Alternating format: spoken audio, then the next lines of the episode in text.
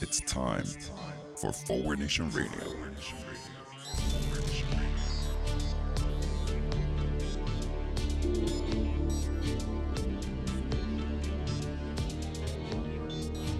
Now here he is, the host of Forward Nation Radio, David Leventhal.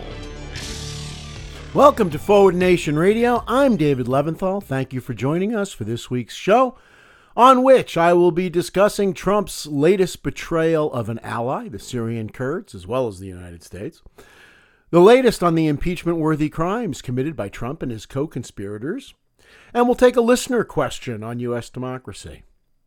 Yes, in other words, it will, as usual, be unrelentingly depressing. But let's start out on a bit of a lighter side. We haven't discussed yet on the show Trump and his moat. It's been about a couple of weeks, and somehow it's gotten buried under the rug with all the, I don't know, impeachment-worthy stuff going on in this country.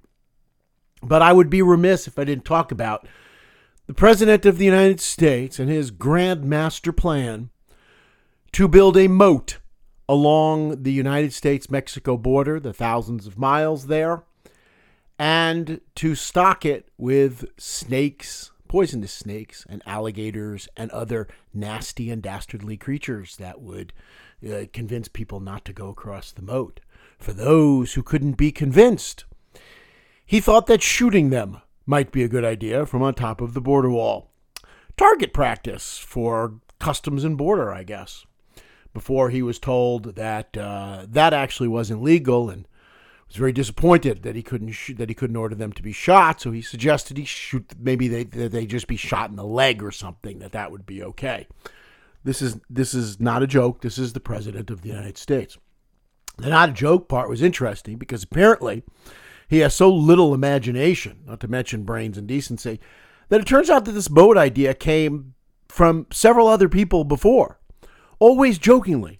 People who knew that the idea of building this thing, which I don't know how to put this. It is absurdly absurd. Like, one absurd isn't enough. It's not just absurd. It is absurdly absurd. It is ridiculously ridiculous, the idea to build a moat, much of it through the Rio Grande River, I guess, and all along the border with the United States and Mexico. Other people had joked about it, ridiculed the idea. Donald Trump, okay, demonstrating, again, what it really means to be a half-wit. Got the part of the fact that they were saying it, but didn't get the wit part. That's the half he was missing. Didn't understand that they were ridiculing the whole process of this, the whole idea of it. He thought it was a good idea. And I think, aside from starting us off on a little bit of a lighter note, because it's all downhill from here, It's worth thinking about this as we look at all the other issues going on in this country, including, of course, impeachment, which we'll be spending a bunch of time on today. And everybody is trying to figure out, what is Donald Trump's master plan? As we try to unravel his great and glorious master plan, it's worth keeping in mind that the man is not capable of planning. He thinks building a moat along the U.S. border is a good idea. When you are thinking of grand strategy, of Dr. Evil here, just keep that in mind, that we are dealing with a President of the United States for whom Plato may be above his actual recommended age. Anyway, let's move on to somewhat darker tales. You, I'm sure, have already heard about the fact that Trump spoke to the autocratic and sectarian head of Turkey, Erdogan, and gave him the green light during their conversation to invade and slaughter our allies, the Kurds in Syria. Our allies who have helped us with regard to the Syrian civil war, who have helped us battle ISIS. Well, Donald Trump, in the middle of a conversation with the President of Turkey, thought it would be a good idea to overturn long-held U.S. policy and just say, sure, we'll get our soldiers out of the way. Just give us a few moments to get our soldiers out of the way before you go in and potentially slaughter all of our allies. When Trump got off the phone and announced that this is what he had decided to pull out of his master plan asshole, Even Republicans were shocked that he would do this. Even Fox News, even evangelicals, Pat Robertson said that Donald Trump's mandate from heaven was in fact under threat. Ooh, that's saying something when Pat Robertson threatens your mandate from heaven. But Trump, of course, backtracked and said, well, yeah, I did that. But of course, I know he's not going to do the wrong thing. I know he's not going to invade, even though I just told him to go ahead and do it. Because, and I'm sure you haven't missed this either, because this was all a master plan from Donald Trump, stemming from his, and here's a Donald Trump quote, his great and unmatched wisdom. That's the way Donald Trump described himself, his own wisdom. Great and unmatched wisdom. At which point, just a quick digression here, I want to reach out to any Trump supporter who might have fallen in and turned on this show by mistake. When you listen to this guy talk, do you seriously not get alarm bells go off? Do you not realize there's something seriously wrong with this so-called human being? Anyway, spoiler alert, and this will surprise nobody, Erdogan immediately went in and invaded. As soon as Trump gave him the green light, got our troops out of the way, and counted with his brilliant wisdom, unmatched wisdom, that Erdogan wouldn't do it, Erdogan did it. Anyway, what was Donald Trump's great and unmatched wisdom? What was this great strategy behind this? Well, let's see. It couldn't have been helping U.S. soldiers, because it's now being reported that U.S. soldiers are feeling ashamed by the fact that we're doing this. These are people they have been working with. They have been relying on.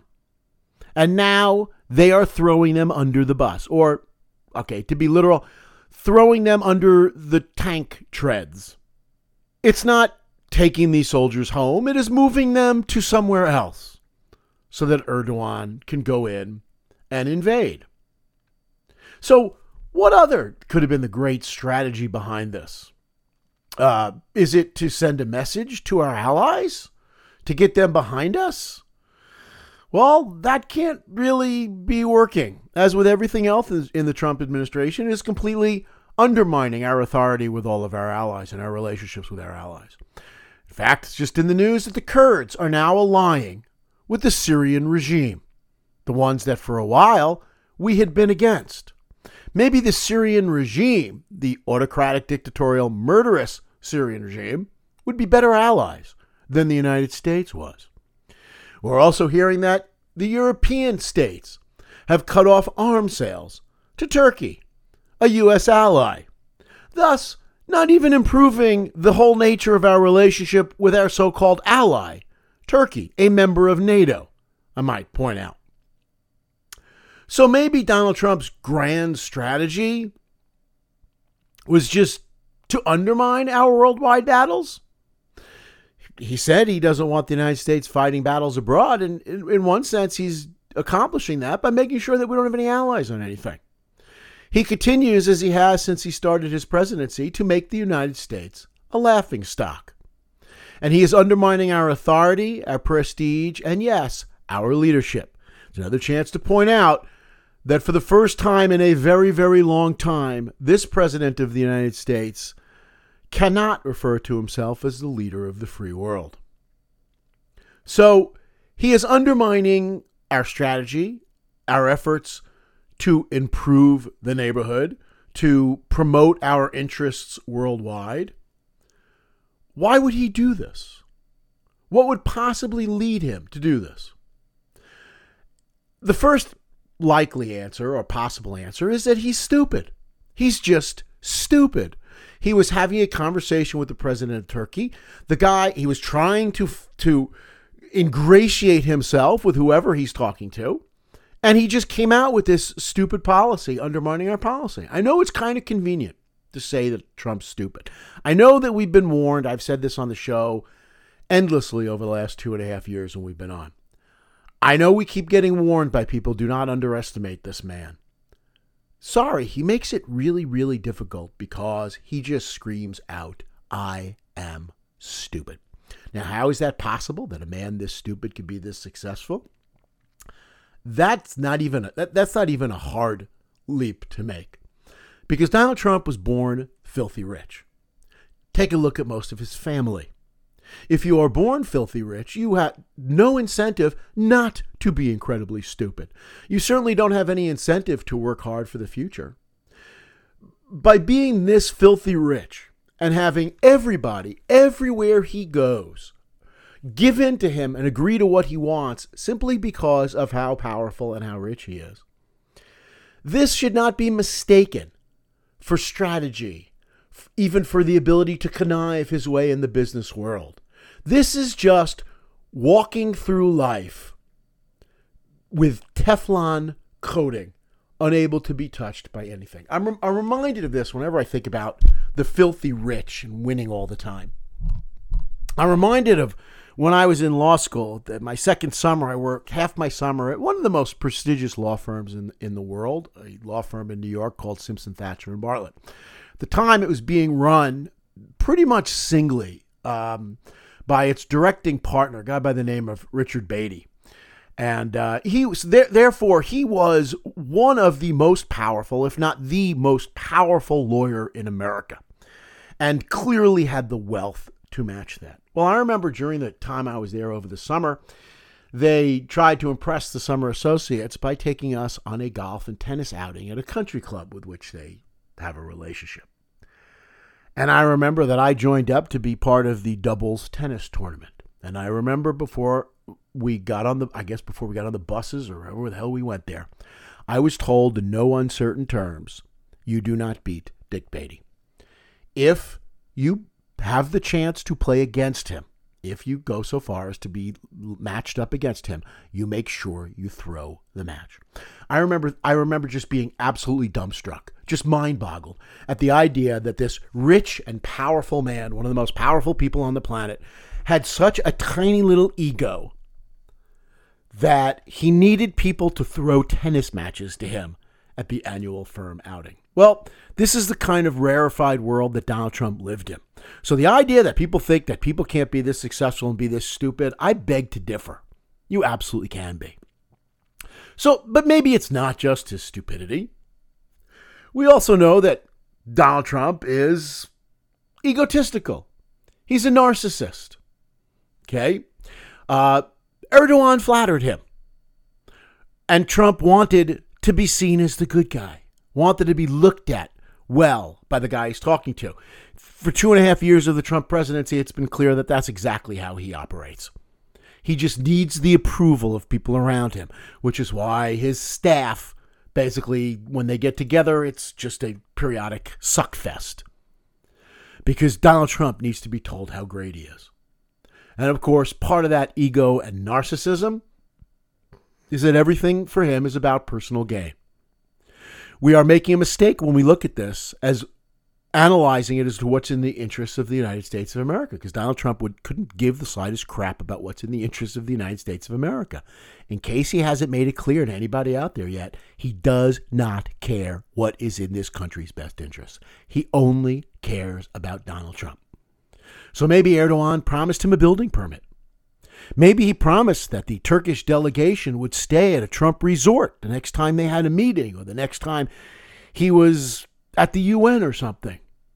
Or maybe, just maybe, what else could he have offered Trump?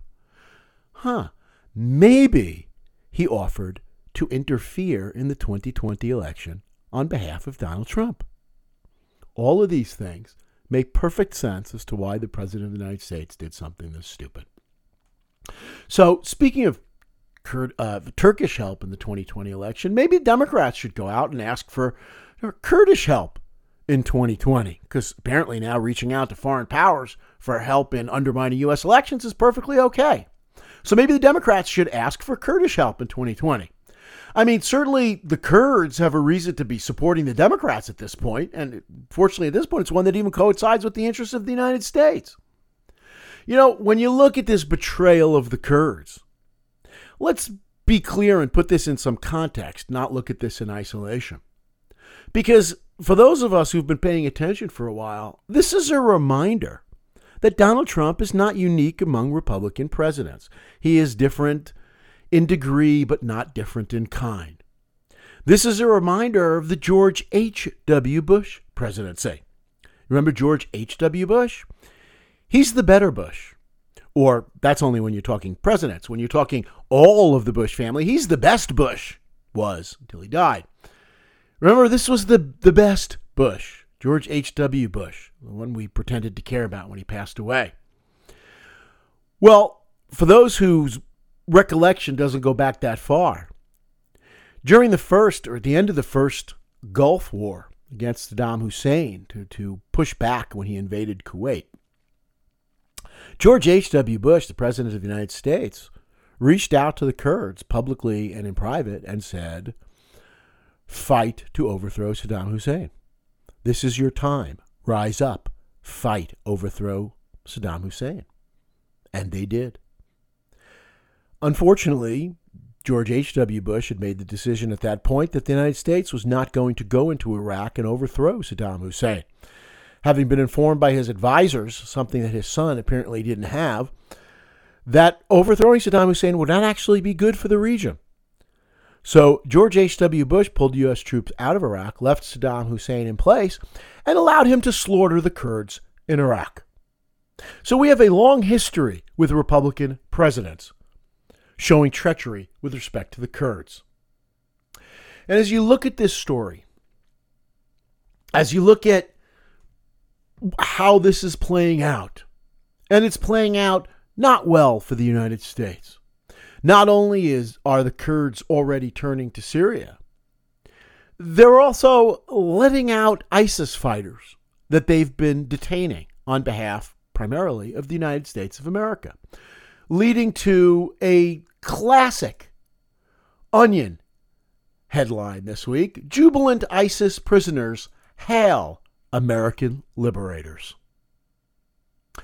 You know, the one thing that we could be sure of with this treachery, it's funny how it all seems to benefit Russia.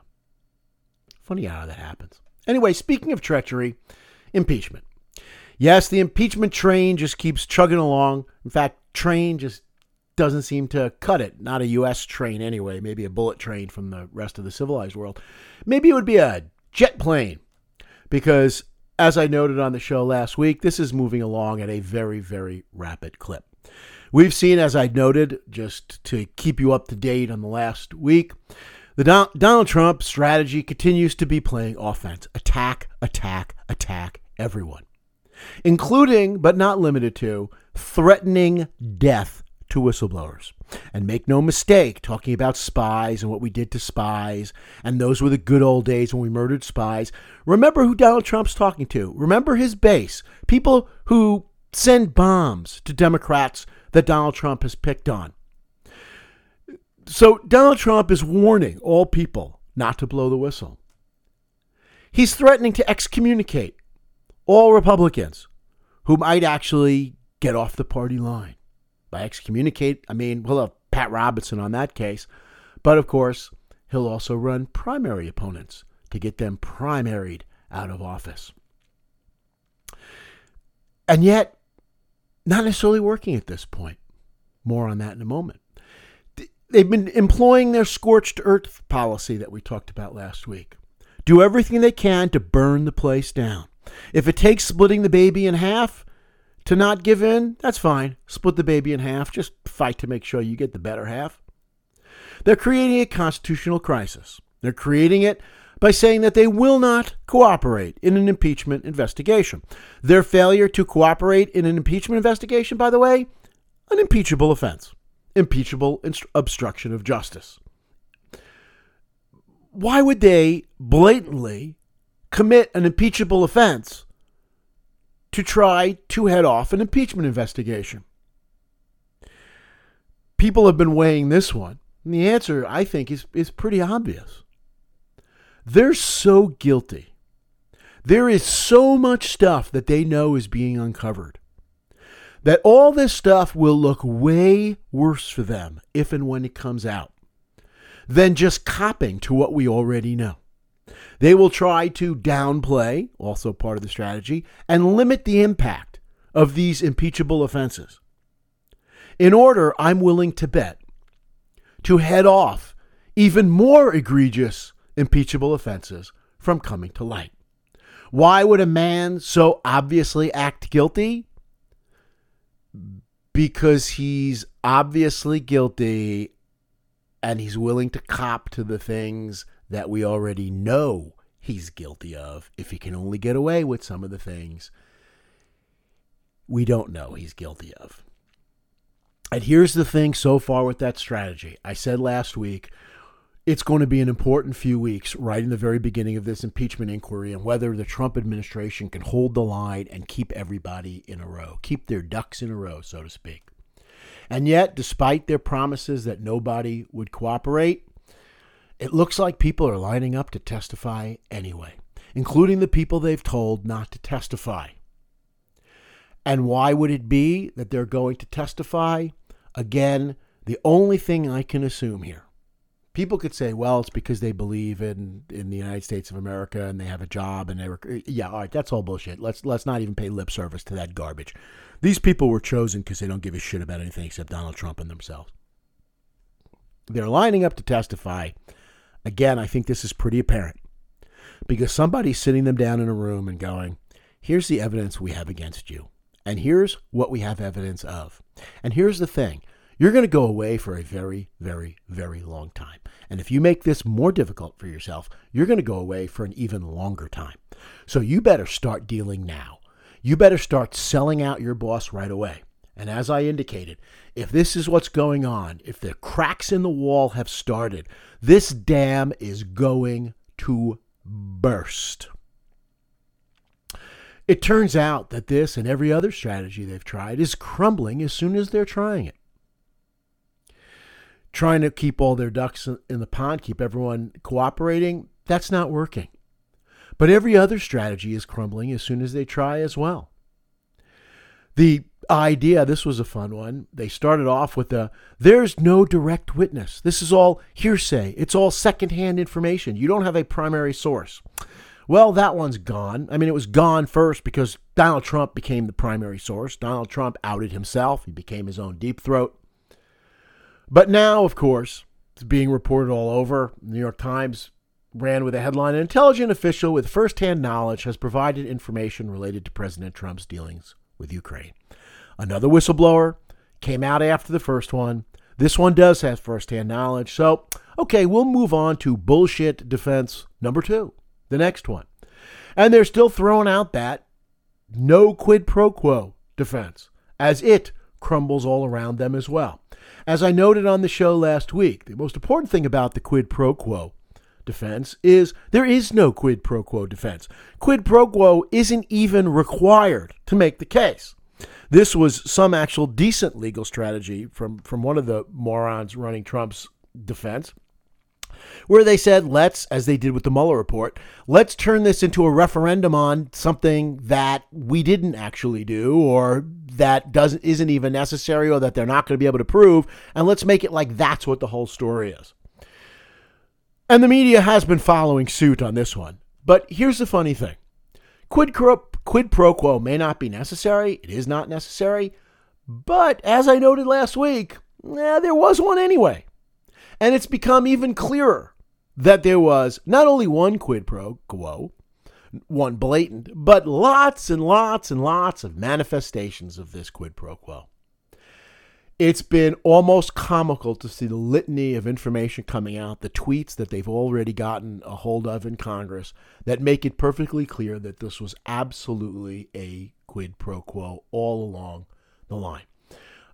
Looking at this, Gordon Sondland, the ambassador to the European Union, a total political hack, an ultra-rich Donald Trump donor, a mega donor to Donald Trump, who was given this political appointment in the European Union, is now knee-deep in all this garbage, who was originally told not to appear, and they would not appear, but he's now set to appear next week, or this week, I guess.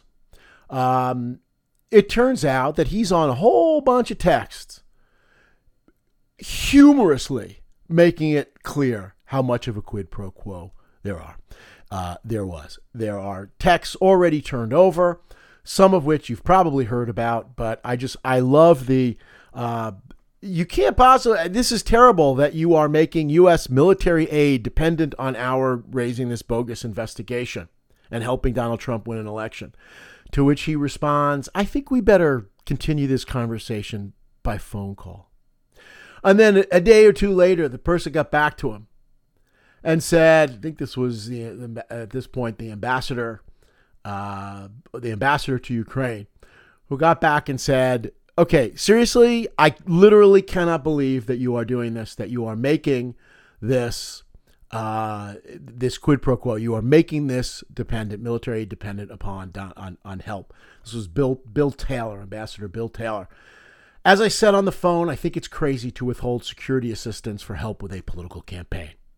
That's what he texted. And Congress has that text. To which, of course, Sondland replied, having gone to the White House, I want to be clear that there's no quid pro quo. To anybody reading this, I'm adding that part, to anybody reading this, let me be clear that what he's saying about an obvious quid pro quo, there is no quid pro quo here, okay?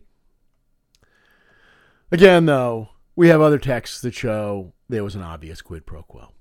So the next strategy, that one's good. That one's now, that wall has cracked. We're going to have to move off the no quid pro quo strategy. So we will seamlessly move on to the next piece of bullshit to try to justify the impeachment defense, to try to stop the impeachment.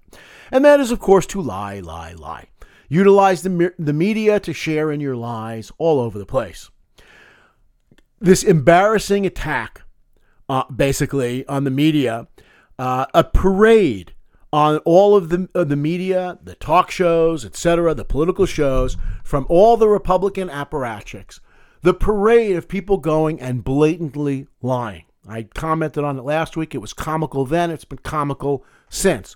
Although it turns out there's not a whole lot to add. There's not a whole lot of YouTube videos to add of Republicans embarrassing themselves by saying things in front of the media that are blatantly not true and are contradicted right there in front of them.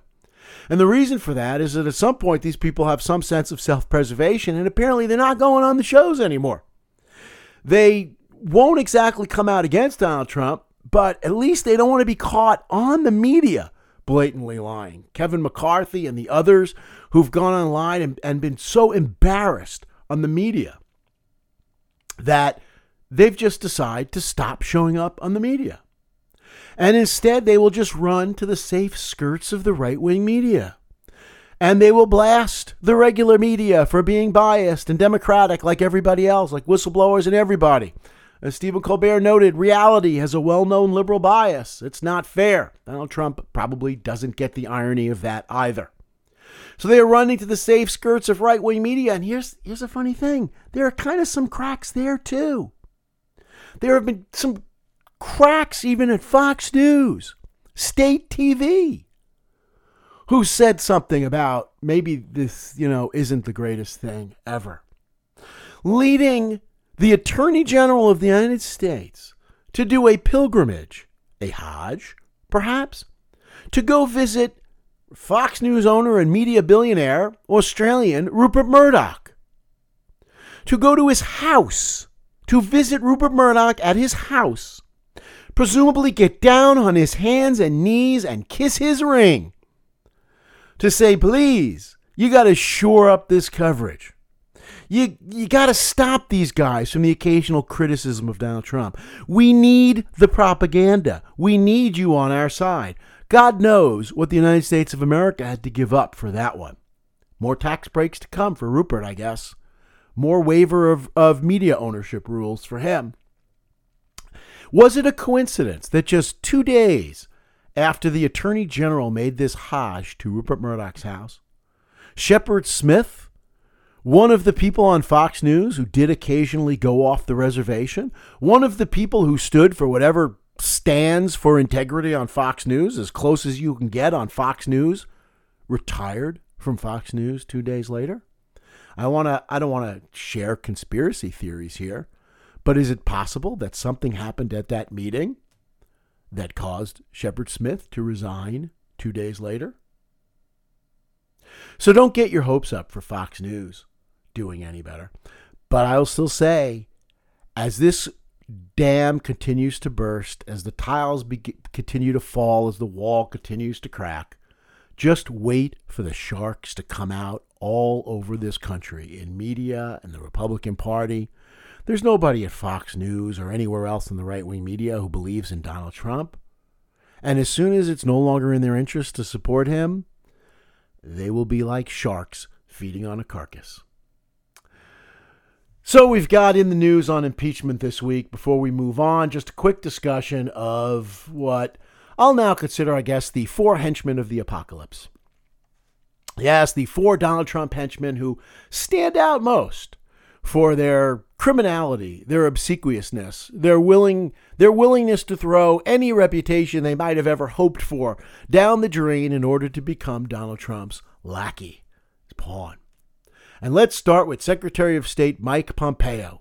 And it's hard to imagine how this man who wants to be president of the United States survives this one.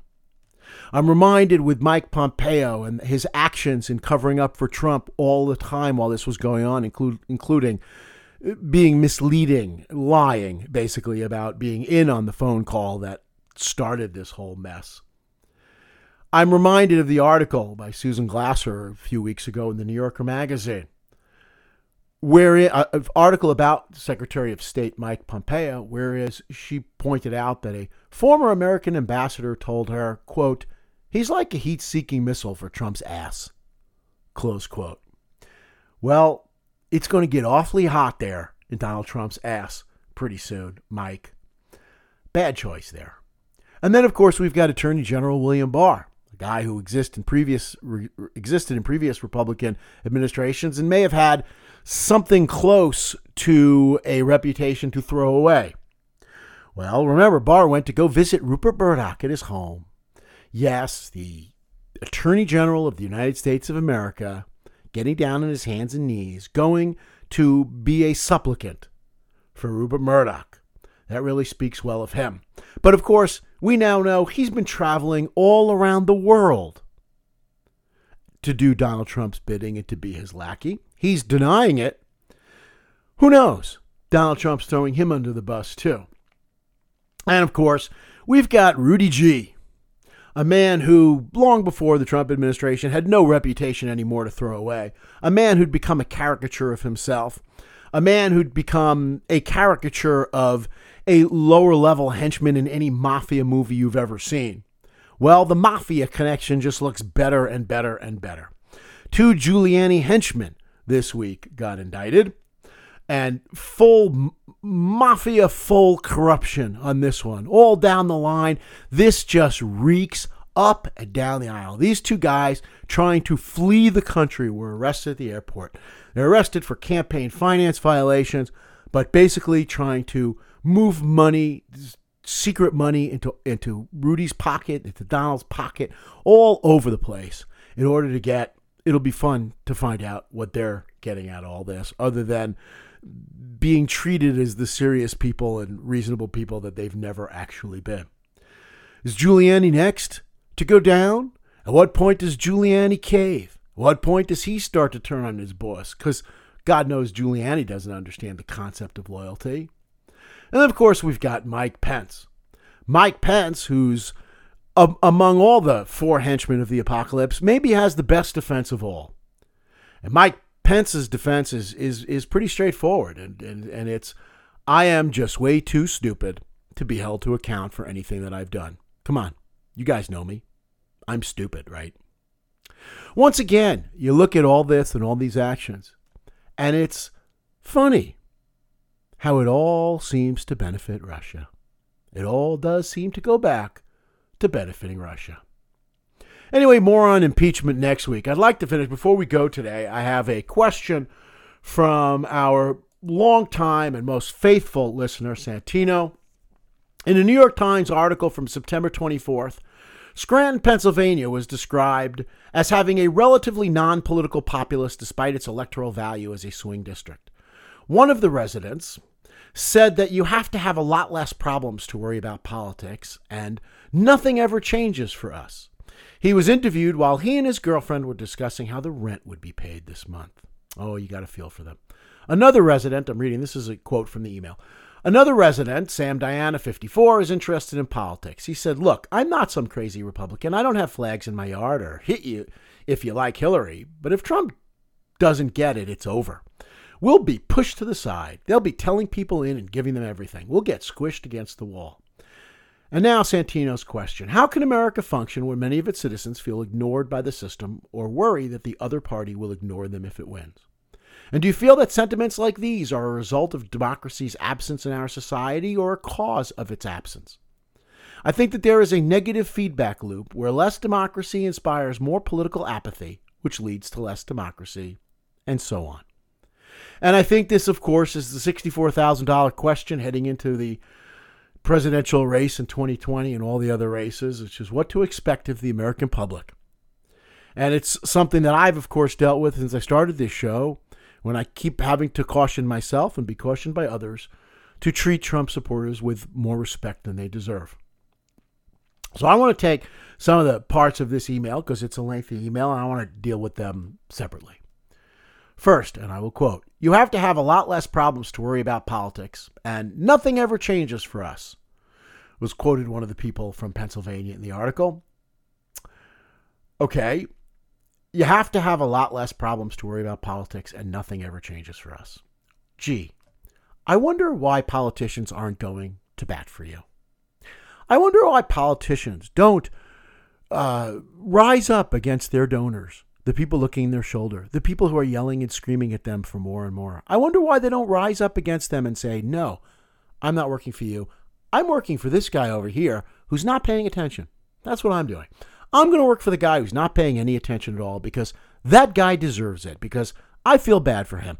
He doesn't have the responsibility to take control of his own life and try to make a positive difference. So I'm going to do it for him, because after all, that's what these Republican voters believe in. Lack of responsibility and accountability for your own life, right? I wonder why politicians are not going to bat for the people in this country who aren't paying attention and let themselves get screwed over all the time. I wonder why expecting more of politicians than you expect of yourself, why that turns out to not be such a great idea, because their wealthy donors know what they're doing, even if you don't. And I understand that you have a lot too many problems to worry about politics. I understand that idea. You know, I go to physical therapy a couple of times a week recently, dealing with a shoulder injury, and it is amazing, all the guys there, how much they know about football. Football's always on, or some discussion of football's always on, and to be fair, these guys know a lot about football. I bet some of these are the same people who are saying, I don't have enough time for politics, but I could play fantasy football, and I could tell you what the third string quarterback for the Tampa Bay Buccaneers, how many points he's going to bring me as a fantasy football pick. That I could tell you, but the responsibility to run this country? No, that's too hard for me. With all due respect, Ali Ahmed, take responsibility for yourself and stop blaming other people for not jumping to your defense if you won't do it yourself. Another resident pointed out, look, I'm not some crazy Republican. I don't have flags in my yard or hit you if you like Hillary. But if Trump doesn't get it, it's over. We'll be pushed to the side. Okay, I want to start by pointing out, I'm really resenting the idea that the United States has been commandeered by people who do not believe in what the flag represents. That's really starting to bother me, that I see U.S. flags up in my neighborhood, and I think, oh, that's probably some Trump-supporting asshole. It's really a problem that the people who don't believe in the flag are the ones who've commandeered it. But anyway, I also want to point out, I think that's kind of a low bar for like not calling yourself a crazy Republican, right? Like you're not punching Hillary supporters. You realize that that's setting kind of a low bar? I'm not a crazy Republican. I mean, yes, I do have Donald Trump posters all over my wall and I masturbate to them every night. But I don't punch Hillary Clinton voters. I mean, I'm not crazy after all. And I think about that. I think nobody ever thinks they're crazy. You know, everybody defines the reasonable middle as wherever the hell they are, no matter how crazy and extreme they are. I remember my conversation with the former student, the Orthodox conservative Jew who supports a Hitler clone, but thinks that he's the reasonable middle and I'm the extremist. Here's the thing. If you support Donald Trump, you're a crazy Republican. You are insane by definition. You don't have to punch a Hillary supporter. And you might as well put up the damn flags because you're already insane anyway. Come to grips with it. You're a bigot. That's the problem here. Your assumption of economic pain caused by immigrants? It's not based on fact. Immigrants help this country. They help our economy, and they help people like you, for the most part. So why is it that you're so quick to buy into the narrative that they don't? It's because you're a bigot. Come to grips with that fact. And you're worried about being pushed to the side if Donald Trump is not reelected president? With all due respect, fucking moron. What the hell do you think has been happening to you for the last 2.5 years? If you're being pushed to the side and you think that's a good thing, it's only because they're taking their dicks out of your butt. Oh my God, pushed to the side you're worried about? The rich people in this country who keep getting more and more and more, and who this country is being run for? The ones you keep voting for, you moron? And now Santino's question. How can America function when many of its citizens feel ignored by the system or worry that the other party will ignore them if it wins? And the answer is maybe that's the best way for it to function. Maybe the best way for it to function is feel that you will be ignored if the other party wins. And here's the thing, Trump supporters. If Trump wins, you will continue to be ignored. For the rest of your life, if Trump wins, you will continue to be ignored. You know, you should think that one party isn't representing your interests, because it's not. And that should lead you to get informed to do something about it and fight for the people who will represent your interests. The problem isn't that you feel this way. The problem is that you can't tell good from bad. You can't tell who's helping you and who's screwing you. Santino goes on to ask, do you feel that sentiments like these are a result of democracy's absence in our society or a cause of its absence? I think there is a negative feedback loop where less democracy inspires more political apathy, which leads to less democracy, and so on. And I think, Santino, now you are into the crux of the issue. And yes, they are a cause, not a result. They are the cause of democracy's failure. There are all kinds of other problems with democracy that I have talked about at length on this show. Do you think any of these morons can define those? Do you think any of these people can define gerrymandering? Do you think any of them understand the concept of the Electoral College or why it's there? Do you think any of them can name any of their legislators? It is their other abdication of responsibility that has led to this mess. And I was understanding of how awful the situation is for many people and how frequently they haven't had leaders who've been representing their interests. But they've always chosen the one who is less likely to represent their interests. And I'm losing patience for that. And now that they've given us Donald Trump, a Hitler wannabe, a threat to the entire civil society of the world, I'm no longer understanding. Now I find them pathetic. I'm sickened by them and not understanding of them. But we'll get a sense of whether these people have any, whether there's any sincerity at all to this self-serving bullshit that they keep peddling. Because for the first time in my lifetime, perhaps, we will find out, because they actually have people running, people who are running to fight the system and who will represent them. We have people running against the big money and the powers that be. You want to take bets, Santino, and anybody else listening, as to how many of these people are going to be Elizabeth Warren supporters? That's the problem, in a nutshell. Politicians are bad. Too many of our voters are even worse. That's today's show. Sorry I've gone a little bit over, and I look forward to seeing you next week. You've been listening to Forward Nation Radio with David Leventhal.